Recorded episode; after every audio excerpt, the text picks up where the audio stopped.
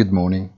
After the long Christmas break, there are four days left for a mini rally before resetting the accounts for twenty twenty-three.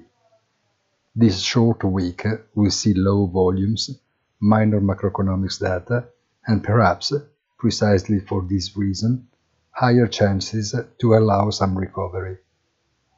This also applies to the cryptocurrency market, which in theory knows neither holidays nor breaks. The countdown starts even if, in fact, nothing changes. Have a nice day and please visit our site easy dash finance dot I T.